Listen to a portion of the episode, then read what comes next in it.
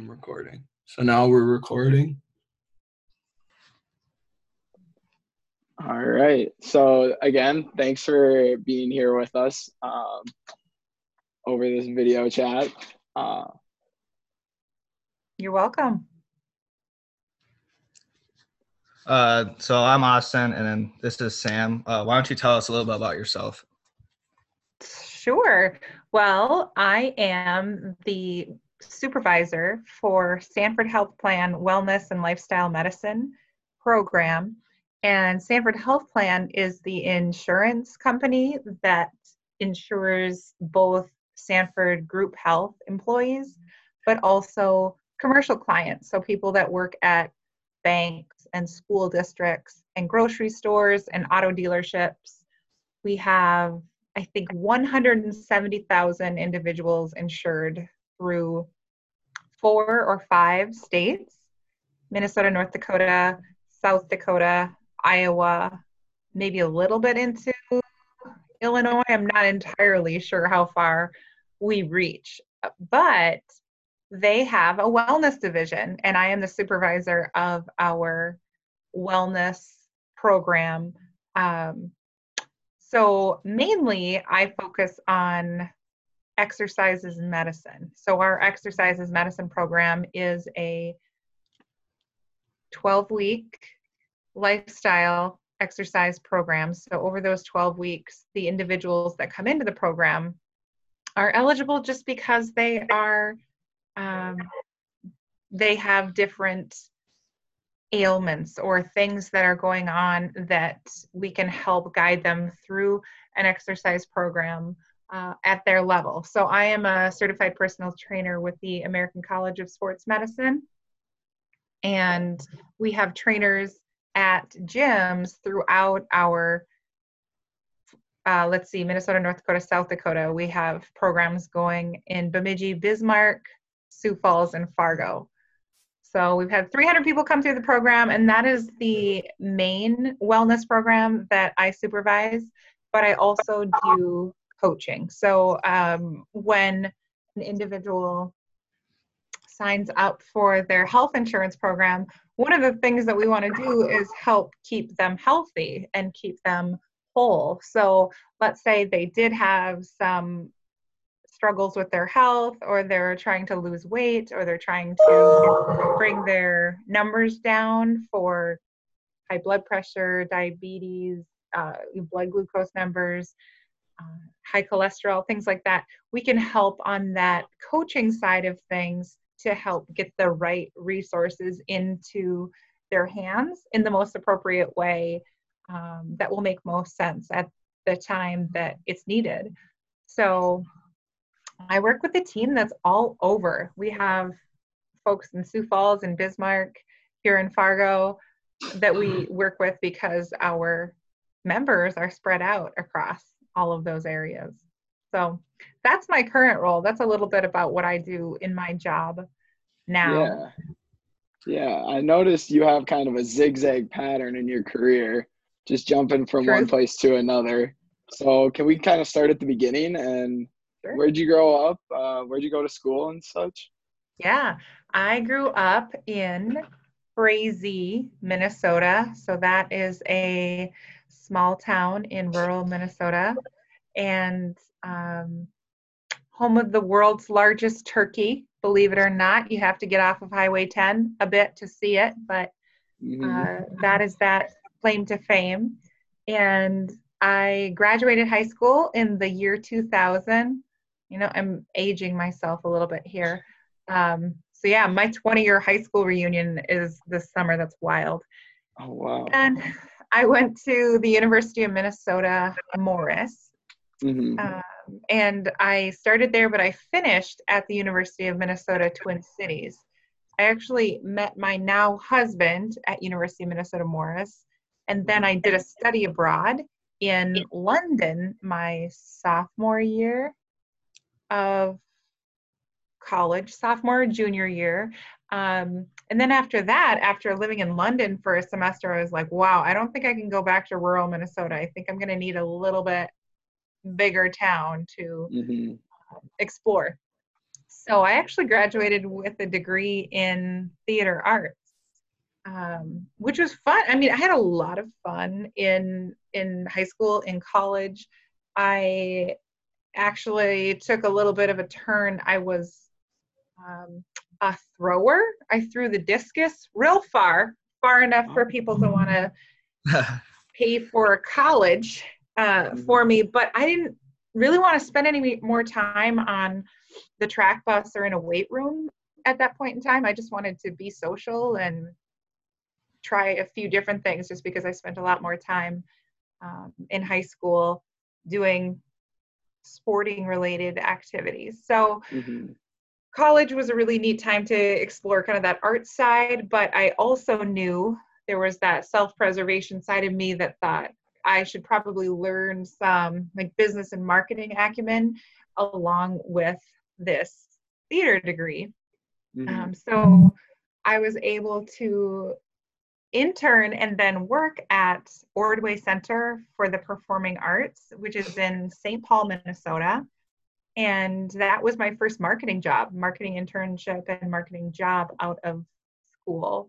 And I was there for a couple of years and that was great. I mean, just to be employed right out of college and having a big girl grown up job with health insurance and 40 hours a week. Um, mm-hmm. it, it, felt great. It, it was a really nice start to things. And then a few years in, I, I thought, well, maybe I should give it a shot to see if I can market other products. So I worked very briefly as a database marketing coordinator for a place called AbleNet, and they make assistive technology devices for those. Let's say, for example, if a child has profound autism and uh, motor issues, they could, their assistive technology devices could, uh, like with a press of a button, they could communicate through a computer and different things that could be communicated to caregivers and in learning um, locations and different ways. So it was it was a nice bridge of of technology and it felt like a product i could get behind in terms of marketing. Oh, and sure. um, yeah yeah. So and then i also got to see the other side of marketing. So it was very different to go from a nonprofit world of marketing where you're just kind of boots on the ground guerrilla style get the word out tell the stories really appeal to the heart and soul uh, to get somebody to buy your product to then you know having a massive warehouse and huge orders and giant marketing budgets. I was like whoa you guys aren't even scraping for this. You just kind of making it rain and you have a research and development department and it was really a great eye-opening experience for me to go from one side to the other um, but then i was offered a a larger position as a director of marketing for a theater in St. Paul. So I took that, and it was a one year grant funded position. And so I, I, got, you know, back into theater and the marketing of that. Um, but throughout that time, uh, surprise, my boyfriend and I got pregnant. And I was like, okay, well, this kind was not planning on this type A personality trying to plan out her whole life. Um, and so we got pregnant for this baby, got married, and moved to Moorhead, Minnesota, like between the time I was 24 and 25, which in my mind is like the equivalent of a teen mom. But because I was like not going to get married, not going to have babies, none of that until I was 30, that's when you're more secure and you have everything figured out. But we just rolled with it. And um and i'm happy to say like still married same guy. Great success. and our son dylan is 13 and our uh, daughter julia is 10 so um, that all worked out so it worked out just fine uh, but then when we moved to Moorhead, I we, we I don't know the Fargo Moorhead area does not have a huge bustling theater scene, or at least they didn't when I came here in 2007. So Mhm. I took a job as the marketing director for a regional library system, Lake Agassiz Regional Library. And that was fabulous because now the product I was marketing was literacy and community connectedness and different forms of getting materials into people's hands, whether they wanted it electronically, whether they were OG, you know, school book, turn the page, they could go that route. Um, so yeah, I worked there for over five years. It was fabulous. There were 23 different library locations. I worked at the headquarters in Moorhead, but all these little libraries were sprinkled out throughout Northwest Minnesota, which was really neat. Like going into Gonvick, Minnesota, population 200, and there's this little tiny library, um, and it was totally the community center. So, um, yeah, that that was a, a fabulous experience. Selling a free product, right? So, like, what are we selling? I was selling an intangible. I was selling an experience. People something that, yeah, you can't equate to a dollar amount. Um, so then fast forward to i'm a you know now been worked in, in marketing pretty prolifically the entirety of my professional career i now um, mother of two two small children and i pivoted to um, a little bit of freelance work so i worked at the library while simultaneously doing some writing. So I was doing freelance writing. I would write for local publications like Area Woman, the Village Family Service magazine, um, freelanced for the Forum a bit, did some articles for them, and resumes. So this is kind of an, an interesting side gig. Was I wrote resumes for people for a while. Um, which was great. I mean, that was fun for me. I think I've always been very interested in the story and the story someone's telling. And I think it's difficult for people to articulate their own story. And so I would interview them basically and hear them their story and you, you could just kind of tell where their talents lie. And I would tell them like, well, that, like that's what you want to say in in the story you're telling to your future employer. And so it's very hard to encapsulate your skills and talents and abilities and personality and strengths and weaknesses in one sheet of paper to rise above the rest and and i think it was really a, a great time to reflect back to people really how much they did have to offer um, and they just forgot or they forgot or they didn't quite know how to articulate what they were Yeah. great at People want to like stay humble. with that People want to stay humble and not like brag about themselves. I told them I would, that is so funny that you say that, Austin, because I would tell them, I know you're North Dakota nice, I know you're Minnesota nice, but this is literally the only time that you can brag. Like, this is a legit brag right here on this document. Take it. Like, I don't want you to, you know, walk into a bar or a restaurant and like start telling me these things right away, but you have to be able to show your employer why you're the best, why they should pick you. And I was always so shocked with when I would interview and then go back and write these resumes um, for these incredible, you know, these tech geniuses or uh, nursing supervisors. I mean, the, the the sectors that they were working in was all over. It was healthcare and tech and small business and new career or just starting out or changing career. Um, so yeah, th- that was just kind of an interesting, intriguing side hustle I had. And then along with that, I was teaching childbirth education classes and being what's called a doula. So an assistant to uh, couples that were having kids and being a coach, you know, like taking taking on some of that that coaching aspect at a time that is uncertain and scary. Um, much like now, I think my doula skills come into play even now when people are like, "What's going on? This is scary. This is awful." too much suspense. I don't know how the movie ends. I'm like, I know, right? I don't either, but we have to like live in and embrace the suck together, unfortunately. Live in And um, yeah, and that's kind of where folks are at when it comes to childbirth because yeah, you can plan for quite a bit, but then there are so many unknowns and there are uh, so much uncertainty surrounding how much it's going to hurt or how long it's going to take or is the mom going to be okay? Is the baby going to be okay? And you know we would educate to that but it was just also i think really reassuring especially for um, the partners like the dads because they didn't have to like carry the the weight of that burden by themselves either.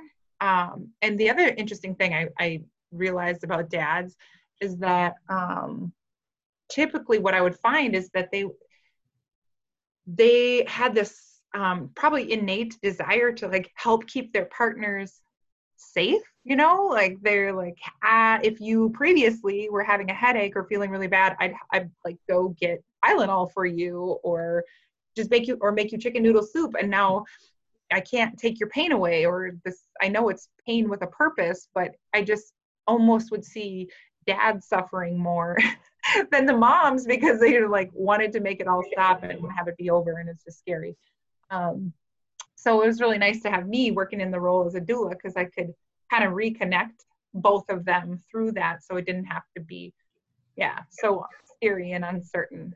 So yeah, and and that actually that childbirth education doula work led me to Sanford, and now I've been with Sanford Health. It will be five years this summer, and I've been with the health plan um, not quite a year and a half. It'll be a year and a half this summer. But prior to that, I was working at Sanford Women's, and they um, handle all the childbirth education. So I was the manager of community programs.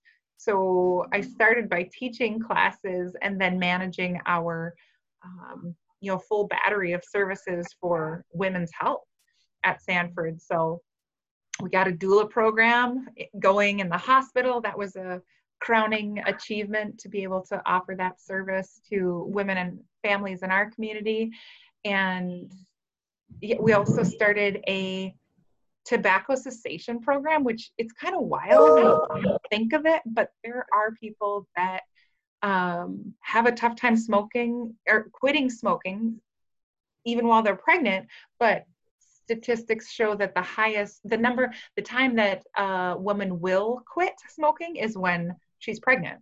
One, she sometimes doesn't feel very good at the beginning of the pregnancy, especially. And two, there's a really high commitment rate to quitting because it benefits both her and and baby's health. So that was a really cool program um, to work with, helping get like taking care of the next generation um, by helping improve the health of mom. So, and that health improvement really led me into wanting to help people be wholly, wholly well um, throughout the life cycle men, women, children, young, old, right in the middle. How best do we take care of ourselves? I think, um, especially now, like we typically know how to take care of people when they're sick but I was very interested in instead of kind of the reactive medicine, the proactive. What can you do? What can you control um, within your health and wellness and well-being? And how many different elements of that are there? You know, so in my job now, it's so um, what's the right word? It to, to help gain the perspective that being well is not necessarily about being a marathon runner, eating five servings of fruits and vegetables a day. It's like feeling at home in your body, feeling like you're sleeping well, feeling like um, you know you're not drinking too much, feeling like you're not in bad relationships or in a in a bad headspace.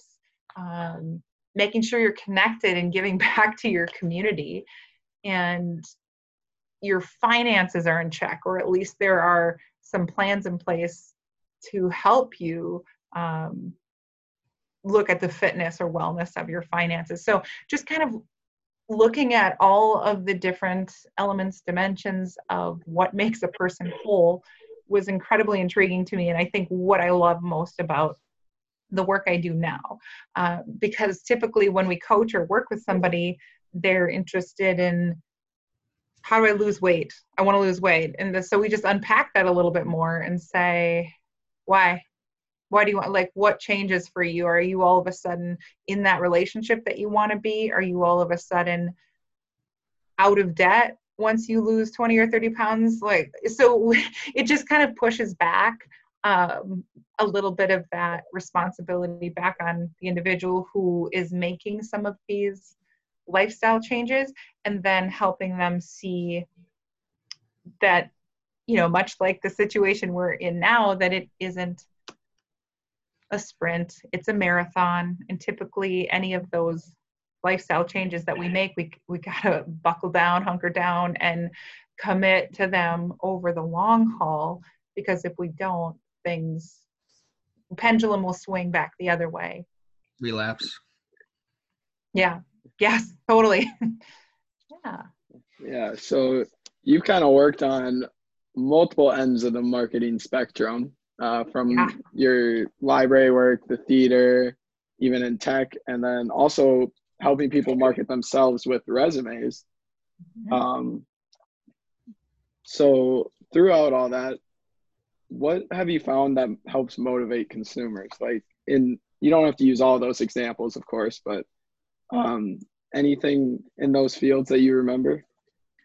Yeah, and I stick to it today, and I can smell it from a mile away still is authenticity. Like, don't lie to people, be the best customer service representative that you can be, always. Um, high accountability, always, you know, tell your consumer if you're wrong, admit it, apologize. Um, be vulnerable be so vulnerable with the product and what you're marketing and you'll it'll sell itself. Um i in that carried through all of the channels that i worked with. Um and and, and even sometimes i'll be like well this is very sterile. You know if your marketing material or your approach is so sterile or so institutional people are like oh it's cold this you know this product doesn't want to give me a hug. It doesn't want to be warm. It's just too aloof you know? So just those systems i think are so important. Um, cross training everybody involved. I'm very much so about that collab. Like it's all about the collab not as much about the hierarchical this is your director and this is your manager and this is your you know frontline staff I find that the people working on the front line of the product are just as, if not more important than the CEO of, that company. Um, so making sure that those visions are aligned and that you're not blindly marketing a product with a tone deaf message that your consumers are like wow that's really not thoughtful and customer service is very low um, because you know let's say for example oil changes. If the person working at the front desk has to handle calls and face-to-face customer service um, but the guy in the back doing the oil changes is doing a real sloppy job, real awful. Um, she gets all of that, all of it. So the best way for her to handle that is to say, A, Aaron is terrible. He's messing this up, right? Like passing the butt, buck and throwing Aaron under the bus for all the bad oil jobs oil change jobs he's doing or she could just be like i am so sorry about that.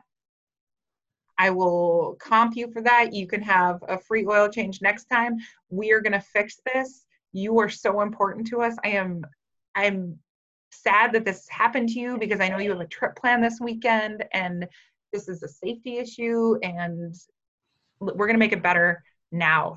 I'm so sorry you've got to wait. I know this like wrecks the rest of your day too. You know, so just being radically aware of how you're treating the customer and how you're communicating back with your team.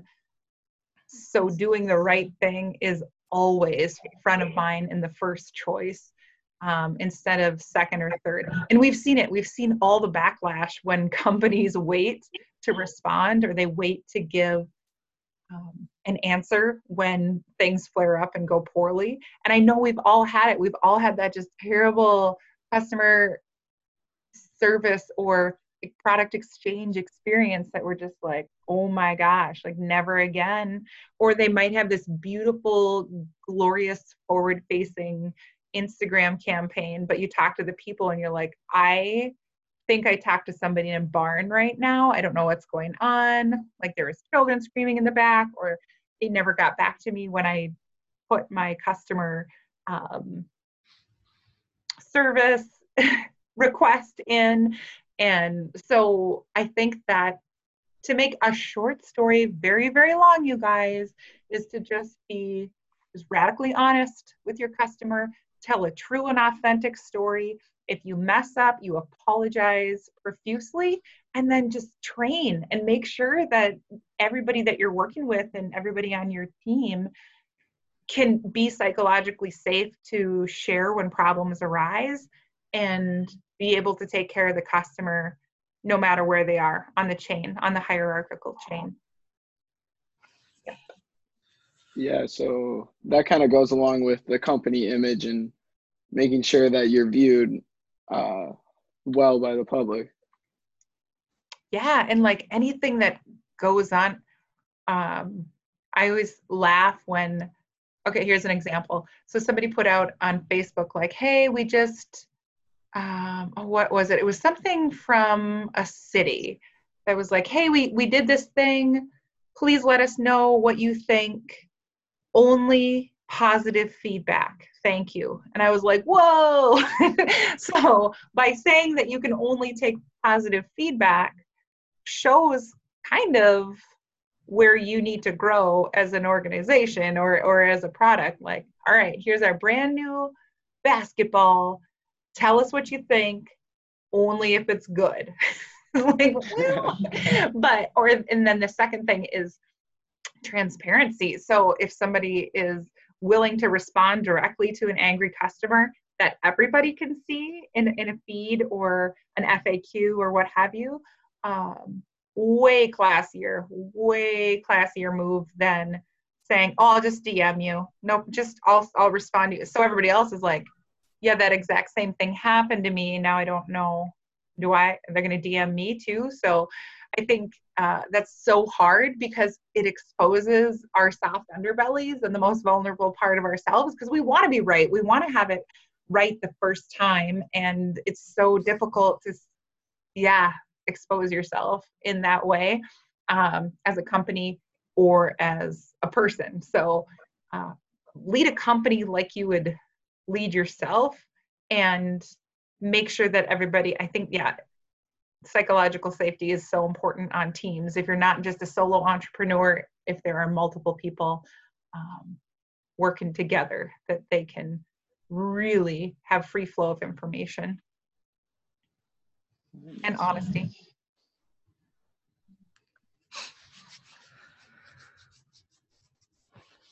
Um, so for when you're working at Sanford, what made you like, know this is like exactly what you want to do? Well, here's the thing. I, as you can see from my resume, it's been, what did you say, a little bit of a zigzag, kind of all over the board. Some people might look at a resume like that and be like, what's happening here? What's, what's going on? There isn't a real clear trajectory to uh, being a director or a CEO or, or something like this. Um, I think if you are cross trained in many different ways, I guess my advice to anybody going into marketing is like, don't choose one product, like, don't choose uh, for profit or don't choose not for profit. choose what you love you know like for me honestly my currency is people and experiences so i i know like i would have a real tough time not even gonna lie to you guys have a real tough time like selling farm equipment. You know because like my heart is not in it. But Yeah. somebody who lived their whole life on the farm it's multi-generation they would like rock it at RDO or one of the others where they can just like feel that and they can tell the story and they can um, share in in any way shape or form that they need to so i don't think um, and, and maybe this isn't the greatest thing to say about an employer but sanford is like my family you know the, the people that i've met through it it is about the people that i work with in the in the family and the work that we do. So every day that i go to work and i think that's uh, even more exemplified at a time like this like we're my coworkers are out there saving lives. Um, i don't know that anything holds a can't holds a candle to that. Um, and knowing that i work for an organization that works for me you know so i don't I, I, that is such a difficult and sticky question and conversation when it comes to like brand loyalty um, like for example i don't think i do a great job working at sanford accounts payable but i sure am glad that there those are folks there that make sure bills get paid and folks get paid and our vendors get paid. Wonderful. But there are also incredible people that work in security and uh, finance and healthcare accessories and all of these different um, what like the supply chain that like everything gets disrupted if one of those people isn't doing a, a good job. So i guess the most important thing to me is like i just market sanford you know? And so people are like oh well sanford wants i'm like mm, careful because even if somebody had a bad experience I try to help them see that not all elements or not all individuals involved made that a bad experience. You know, it's just kind of a snapshot in time. Um, and so, you know, I, I think anytime you choose an organization or you choose a product, in my experience, you're choosing people. And, and that was abundantly clear to me in in my experience that after a certain amount of time um, i couldn't market just products but i could always always tell stories and market how it made people feel or when somebody has their life saved or when somebody's quality of life is improved or when somebody gets to live to see a graduation or a wedding um, or gets a new lease on life Mhm. I yeah, to me there's nothing that can hold a candle to that. So Sanford all the way. Team Sanford. Well, that's good. I mean, it does sound pretty good the way the situation that the world is in now that we have people out there doing that. So thankful, so grateful.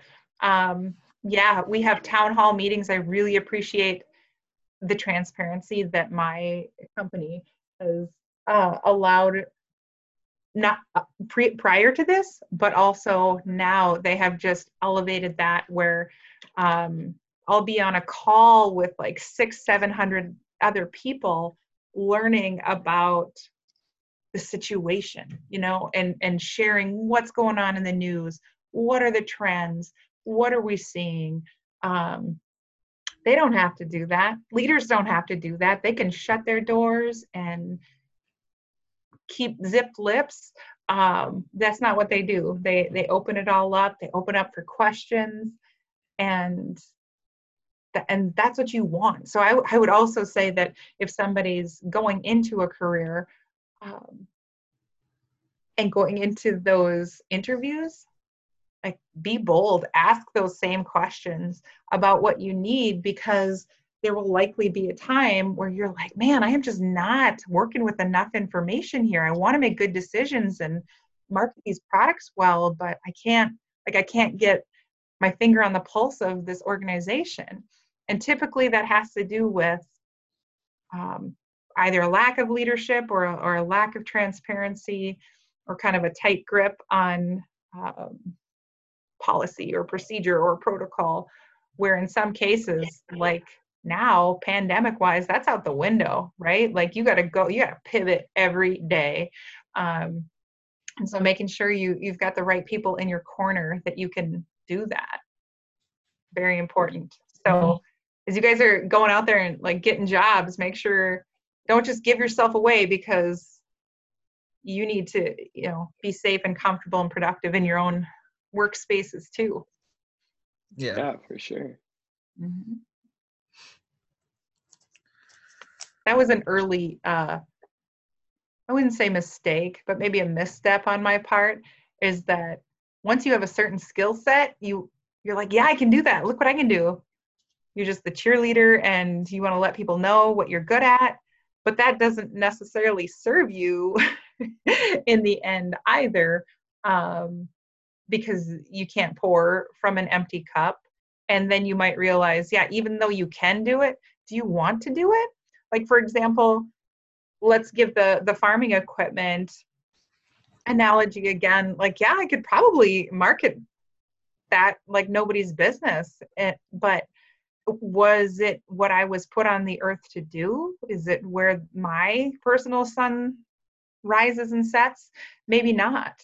Um, yeah, and I even at this time, I'm, I'm not saying that I encourage everybody to have a side hustle, but when it comes to marketing, like if somebody's in marketing right now and for whatever reason, there's what 6.6 million employment claims, unemployment claims today um, have plans. Be be working your your creativity. Write it out on a notebook of like huh if things get really bad what are some of my options here? What are some of the things that i could do instead of what i'm doing right now? Because i think that is what we need. You know those in marketing we need those creative thinkers. We need those creative minds uh, that can see things from all sorts of different ways that can that can uh, meet a demand that can see those little holes in the marketplace that can be filled uh, because we can't right? Like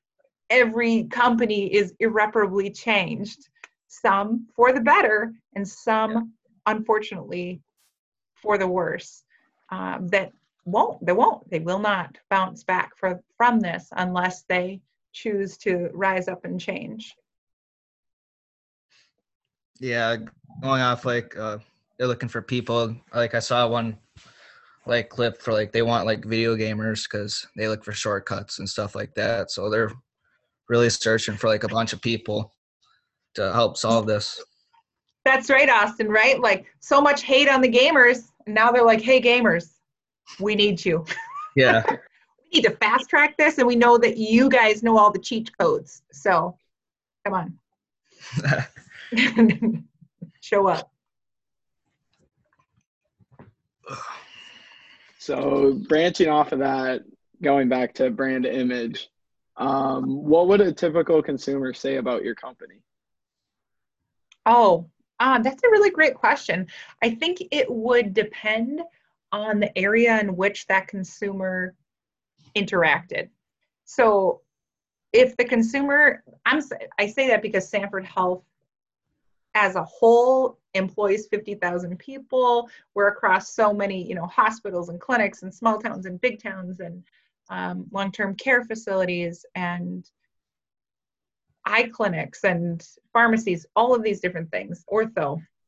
Um, so if somebody's interacting maybe with patient financial services because they want to get a bill paid or something like this, um, they might say, oh, it's so difficult to work with that organization.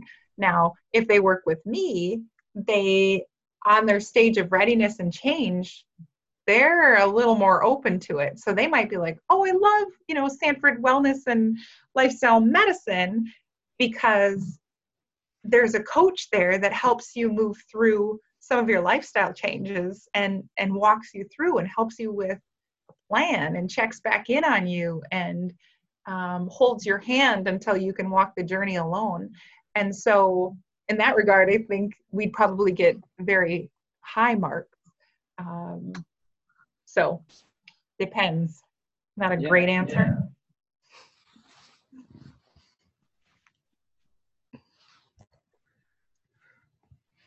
Uh, so, what has been uh, one of the biggest lessons you've learned so far in your career? Oh, you guys, for sure, my small business failure.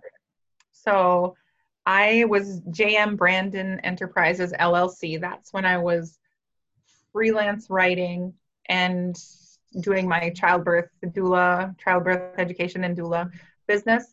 Um, I had that for, I believe, a year and a half, and it was feast or famine. So I don't, retrospectively, I don't think it was a failure as much as it was an incredible learning opportunity. And I don't think I had as many tools in the toolbox that I thought I did. Therefore, when I would either get a a lot of cash flow coming through, like I would have a you know a couple of clients and a couple of gigs and uh, a couple of classes, and then I would have the famine, right? So then I would have the next month where um, we wouldn't have cash flow from from my small business. And so, from a family perspective, um, in in my family, my husband is an at-home parent now, so he is at home and he now uh, and previous to now home educates our children. So we've been a homeschool family. Um, since our kids started school. And so at that time, he was working full time. So we've always had just like a one income family and then side income. So the other person that's at home with the children is either like what I was doing with my small business or um, my husband worked for direct support care uh, while I worked full time at the library. So we've been just like living a life on one income. A, I think this is pretty smart, pretty smart. Like just living as best you can on one income uh, for the four of us is helpful, you know, to not overextend or hyperextend resources. And so that was probably the biggest thing I learned was jumping too soon into small business ownership um, because I didn't have that fail safe. I didn't. I hadn't built up that revenue. I didn't have a good way to manage my revenue stream, and I didn't have a backup plan for you know when that cash wasn't there, and it just became hard to manage you know so then when i would get cash flow i would help like just put it right back into the business. I never like took a salary for myself you know so it was like it's all very confusing because i wasn't i didn't go to to business school and i didn't obviously guys i have a degree in theater arts right? Um so kind of a half cooked dream of where this could go. And so i know now um you know five years is that time. And i know that i would do it better now. I would have more resources. I would uh, get educated and have mentors and understand business and the basics of business in its entirety instead of like farming it out. Like i, th- I think i'm the kind of person that i really need to to know all of those elements. Um, general ledger and debits and whether i'm in the black or whether i'm in the red i would need to understand all of that before just launching headlong. Because the ideas were good. Th- those were definitely salvageable the idea of the business. It's just the the model of the management of the business when it was sink or swim it was not. So that's what i learned. Do more before you start a small business to know what you're doing not just on a wing and a prayer. But luckily i wasn't like hundreds of thousands of dollars into it um, before i got out. So there weren't any you know long term irreparable damages to to credit or or debt um, in that regard. So fortunate That's in that way. Yeah. yeah Um, what do you think has been the biggest influence to get to where you are right now? Oh my gosh, it has to be support, the family support and the mentor support. Um, so, like I said, my husband um, stays home. So, you guys, I have a house husband. Like he cooks and he cleans and he educates the children so mama can go out and get the bread you know? I think that's incredible to have that level of support. And i also think it's kind of cool that um, it just kind of flips the gender roles a bit. And so i kind of like it even for him because oftentimes that's like you know kid tending and house tending are all usually female types of roles where he's like no he's a smart guy too. He's got a degree in history and he had previously been um, mechanical engineering track. So i'm like oh no you're the correct person to be home educating our children um, at this time. I can give them a heck of a english or theater lesson um, and Ed as personal trainer. I can i can totally nail Ed. um, but that support within the home along with mentorship outside of the home has been phenomenal and the older i get right at my sage elder age of 38 um, i lean more into that mentorship instead of away from it because when i was younger i had this like i can do it i can do this all myself i don't need to lean into any of the services or extras that are provided. I can handle this. Uh, and that is just foolish. And it's not even what I would coach or mentor to anyone else. Um, and then also interns. So I have an intern this semester. Unfortunately, her internship had to end early due to the pandemic. But um, coming alongside different generations and ages this woman has taught me things that will carry me through decades you know about you know how to manage and how to process and how to work through things. And so to have like a 22 working alongside a 38 working alongside a 53 in those ages um, just being open to that yeah, i think has been so helpful over time to be successful to not like close close down or shut off from from those things. Open and collaborative. Yeah uh, for the last question i'm going to ask uh, what advice would you give to someone uh, with the virus going right now especially if they don't know what they're doing really what advice would you give them especially with like they don't know what's going to happen. Yeah. That is a really great question Austin, and I don't know that I have a magic answer for that just because none of us have lived through a pandemic before. But I tell you what, I don't think, it, yeah, maybe even in my lifetime, perhaps the September 11th attacks unified us in this way. But the fact that we are unified in this experience will speak volumes.